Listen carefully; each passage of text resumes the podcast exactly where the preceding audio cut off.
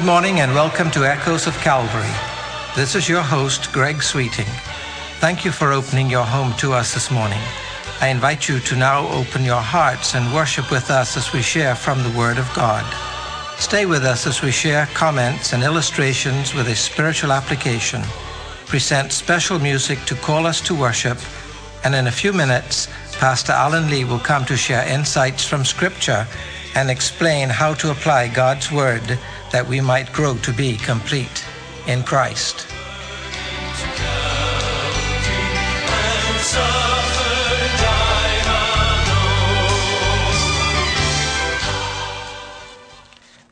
I was sitting in my family room as I wrote this commentary, shocked and so very sad.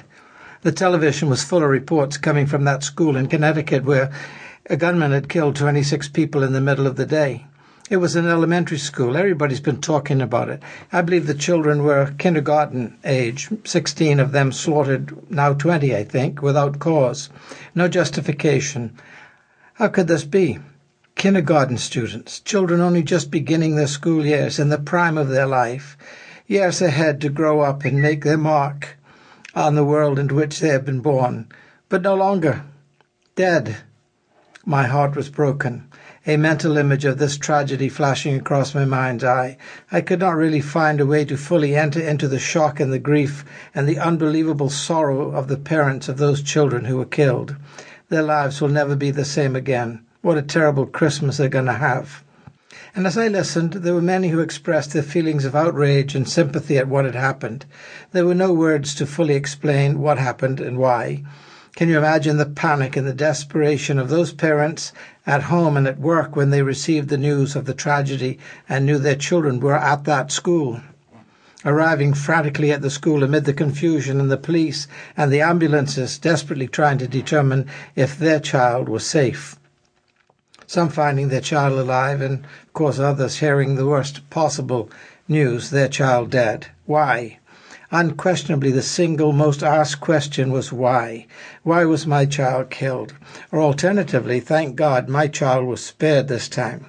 Some would be asking why my child was spared while Mrs. Jones over there, her child is dead. Then comes the guilt for being one of those whose child was spared, and the anger that your child was killed. Such a flood of emotions, months, even years of grieving and sorrow to come seared consciousness, broken lives. I'm sure some will ask, where was God in all of this? How could a loving God allow innocent five, six, seven year olds to be so brutally murdered? How does one deal with such a tragedy?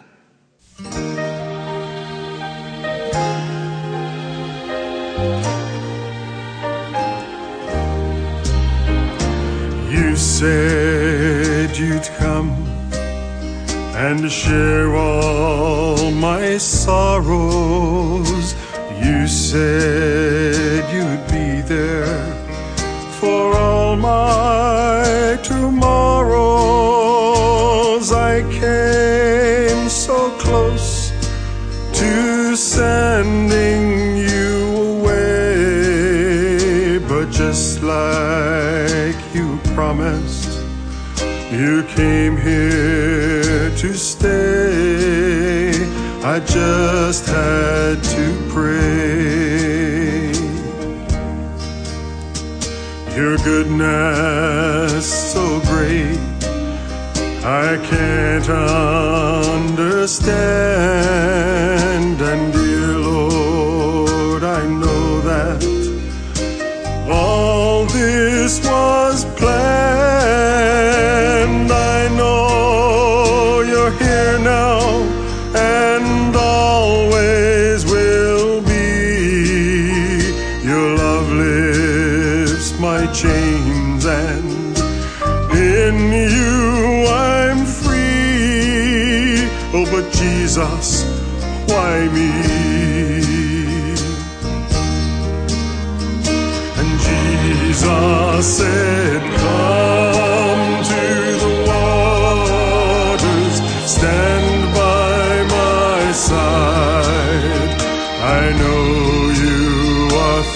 Thirsty,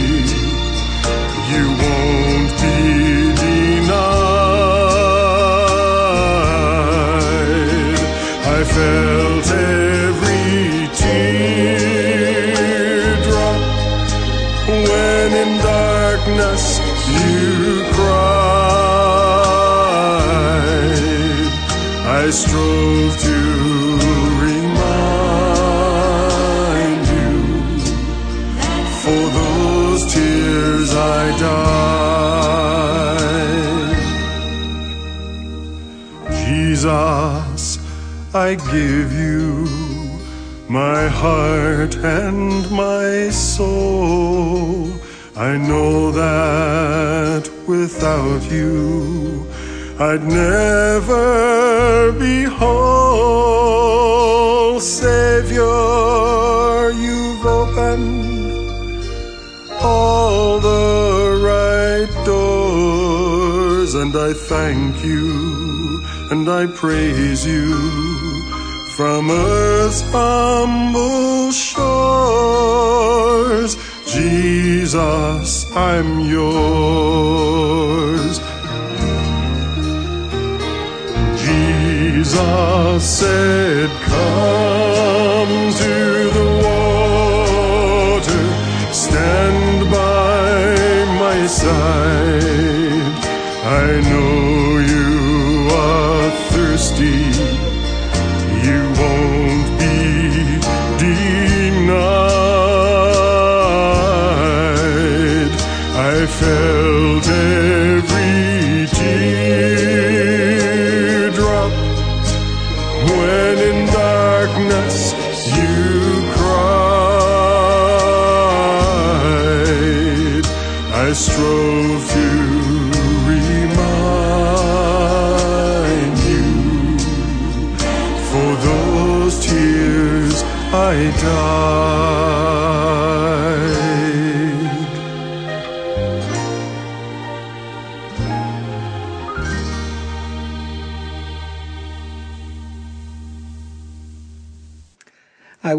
The screen as several pictures flashed across my screen.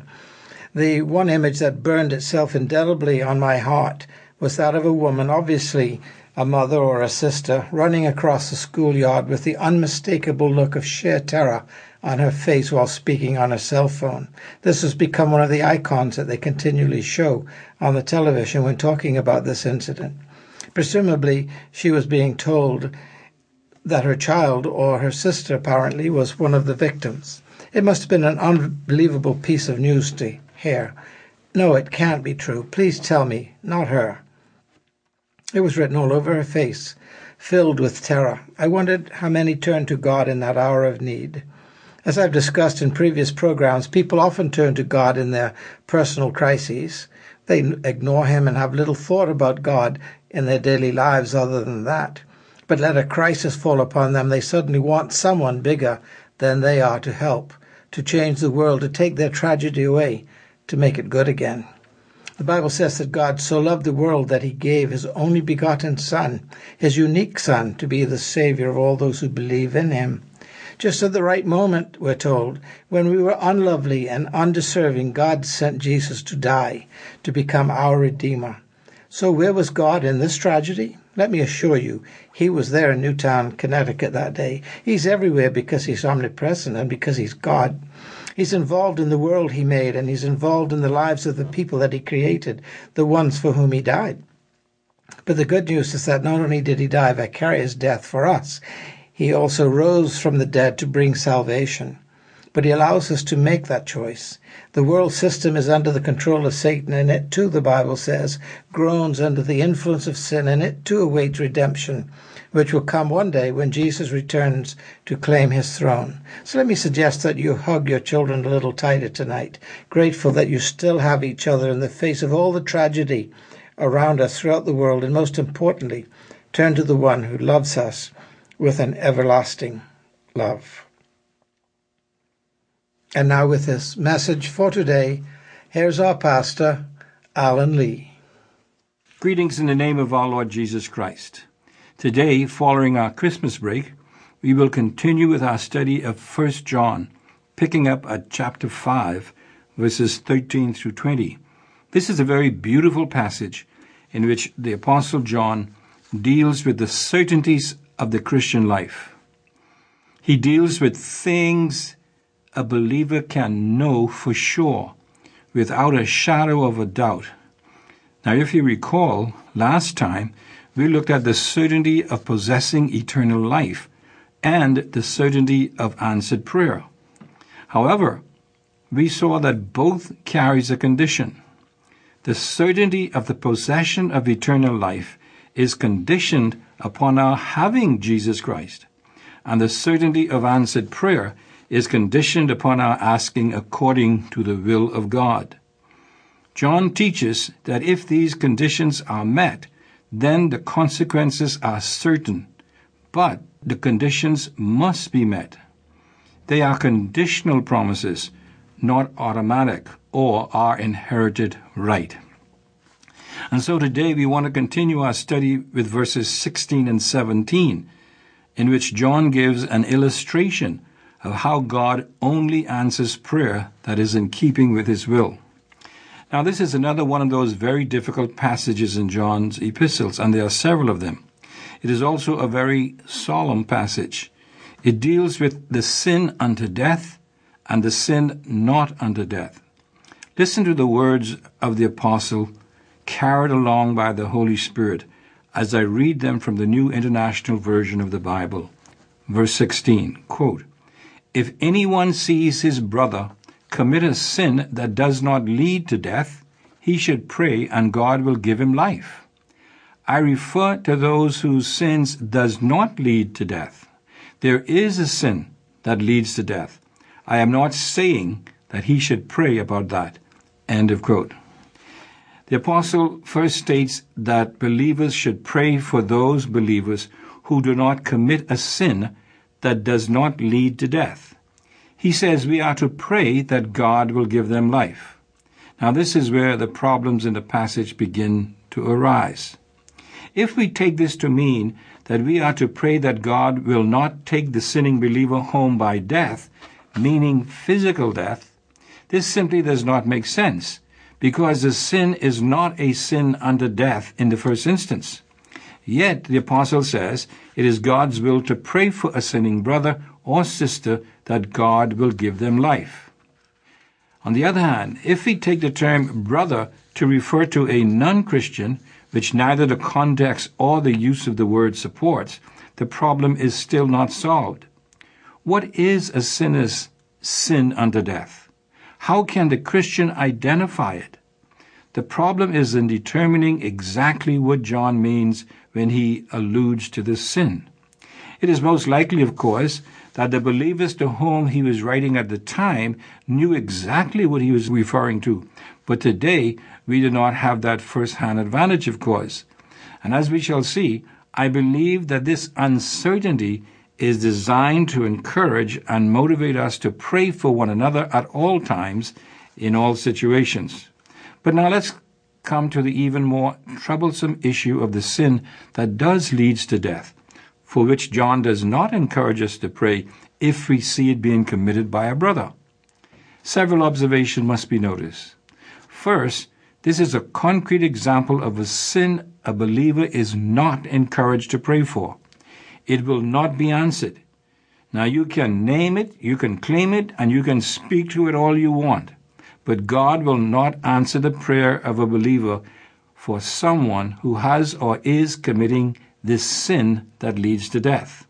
Second, whatever this sin is, it can be seen, it can be observed. We can know it when we see it. Third, this sin does in fact lead to death.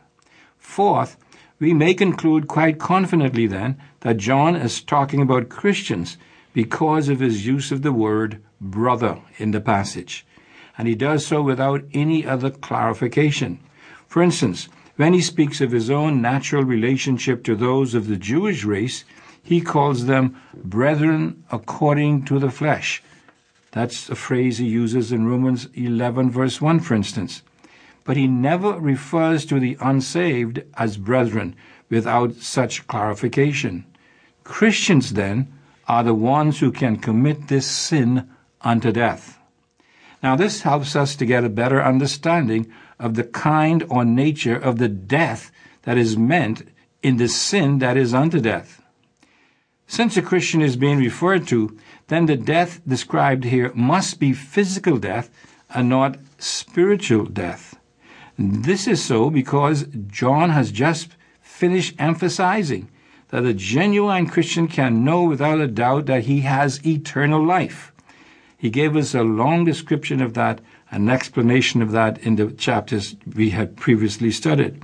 And so John is referring to what we may call sin unto physical death, for the believer will never again face spiritual death because of the penalty of sin. He has eternal life. So we can know for certainty then that John is referring to believers and that this death has to be physical death. Now, John goes on to say, there is a sin that leads to death. I am not saying that he should pray about that. Now, this would mean that the believer is not encouraged to pray for such a sin, whatever it is. John does not specifically command that the believer pray for it, but he says he certainly is not recommending it. We now have the problem of identifying this sin that leads to death. We need to know what it is so that we don't spend time agonizing in prayer for a sin which God will most likely not answer positively. Some examples of sins unto physical death committed by Christians include, for instance, partaking of the Lord's Supper in an unworthy manner. That's why it's important for us to understand what that unworthy manner refers to in the passage, because it can lead to physical death. In 1 Corinthians 11, the Apostle Paul speaks of believers being taken away through death by God because they refuse to examine themselves properly before coming to partake of the Lord's table, and thus they partake in an unworthy manner. And some are said to be sick or sickly, and that's referring again to physical illness, physical uh, illnesses because of sin that is unconfessed and not dealt with. It's a very serious thing to consider when we come to observe the Lord's table. But now there's another one. There's an incident in Acts chapter 4 and also Acts chapter 5 concerning Ananias and Sapphira. This is another example of a Christian sinning unto physical death. In this instance, it is lying against God the Holy Spirit. How? By refusing to give God what was committed or pledged to Him and then lying about it. We may legitimately call this the sin of financially robbing God in one form or another, especially the, if it has been committed. In other words, if we had committed something to God and we refuse to give it to Him, or we only give a portion of what we did, saying that we're giving all of it. Peter goes so far as to say that that is a sin against the Holy Spirit, which of course is a sin against God Himself. Now, some would also include the unpardonable sin of blasphemy against the Holy Spirit, described in Matthew 12 as a sin unto death. However, I do not believe this specific sin fits into the category here. The unpardonable sin, in my understanding of the scripture and the context, can only be committed by non Christians, in particular, at that time, Jews. And in actuality, according to the historical context, it cannot be committed exactly as it was committed in Jesus' day, simply because he is not physically and personally manifested at this time in our life. And so we cannot ascribe to him the power of the devil as the source of his miracles, as the Jewish people did. And when you read that in Matthew chapter 12, you'll see that that's the point where Jesus turns away from the Jewish nation as a whole because they have used up, as it were, eliminated their opportunity of accepting the Messiah because they said that the miracles he formed to show that he was the Messiah was not performed by the power of the Spirit of God, but rather by the power of the devil. Jesus then turned away and went to the Gentiles. It's a very significant passage. But the context of John's epistle with which we are now concerned seems to intentionally leave the identification of the sin unto death unclear, perhaps indicating that it would be identified as such by the Holy Spirit to a believer when it is observed in the life of a sinning Christian. For instance, if God Himself has imposed the death sentence upon a believer because of a sin, no matter how much we pray for that believer, he will not be healed. And we're saying here, the Spirit of God will seem to be the one who will identify for us exactly when these cases arrive. This seems to be the thrust of John's conclusion of his teaching on the certainty of answered prayer. Notice what he says in verse 17 All wrongdoing is sin, but there is a sin that does not lead to death. Now, John is saying two things here. First, all sin is significant and carry corresponding consequences. Second, although there is a sin by believers that leads to death, there's a wide scope of intercessory prayer on the part of believers for one another that God does answer, and we are therefore to pray to Him to answer these prayers. But the problem still remains. We cannot positively identify this sin unto death mentioned by John. We can guess and speculate and examine the scriptures, but we cannot be 100% absolutely certain. The only thing we can say for sure is that John uses the examples here to illustrate the truth that God hears and answers prayers that are in keeping with His will. The prayers that are not in keeping with His will, He will not answer, no matter how long we pray, no matter how much we fast, no matter how much we weep. God will not answer certain prayers, prayers that are not in keeping with His will. Believers then are to pray for other believers who fall into sin and the sin does not lead to death. And perhaps because we may not be able to determine exactly what the sin is, we are to pray for one another more earnestly. It is at this time that we experience, I believe, the special ministry of the Spirit described by the Apostle Paul in Romans chapter 8. Listen to these powerful words in the context of not being able to discern what the sin unto death is. Verse 26 In the same way, the Spirit also helps our weaknesses, for we do not know how to pray as we should. Listen to these words now. But the Spirit Himself intercedes for us with groanings too deep for words. And He who searches the hearts knows what the mind of the Spirit is because he intercedes for the saints according to the will of God. And we know, Paul says, that God causes all things to work together for good to those who love God, to those who are called according to his purpose. This is a magnificent passage of Scripture. This is a magnificent promise. What a motivation to pray even when we don't really know what to pray for. And by the way, he's talking about what we should pray for, not how we should pray. The Spirit of God who indwells the believer then himself takes the things that we feel in our hearts, in our minds, in our spirit, in our souls, that we cannot voice, that we do not know about, and he then himself formulates the prayers and puts it in the words that God understands. This is a tremendous passage of Scripture. The Holy Spirit Himself prays in us and for us. I say again, this is truly the basis for the certainty of answered prayer, when we know that the Spirit of God is praying on our behalf. Now, next time, Lord willing, we will conclude this chapter, chapter 5, with the Apostle John's teaching concerning the certainty of the believer's victory over sin and Satan. But until then, this is Pastor Lee saying, Selah, think and act on these things.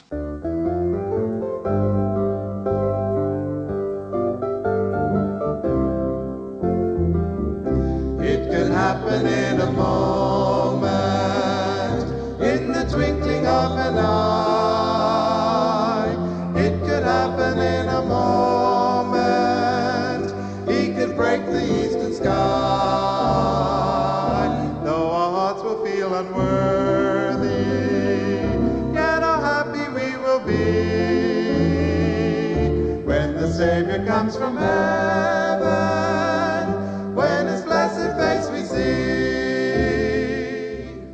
You have been listening to Echoes of Calvary, a radio ministry of Calvary Bible Church in Nassau, Bahamas. Our morning worship service begins this morning at 11 o'clock in the sanctuary located on Collins Avenue. We extend an invitation to you to join us on these occasions.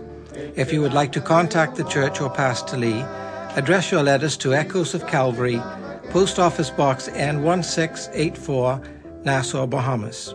And so we come to an end of this broadcast. I invite you to think about the message this morning. Consider the one who is our Savior and Lord.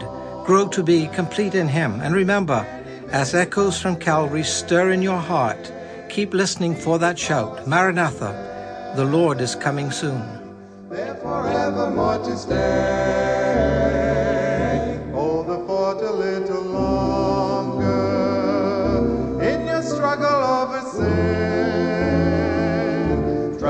Great commander's promise.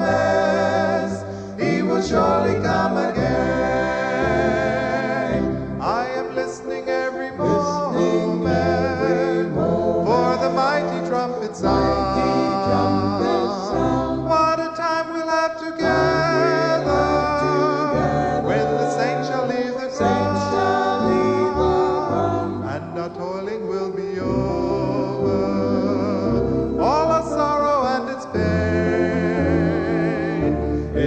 It could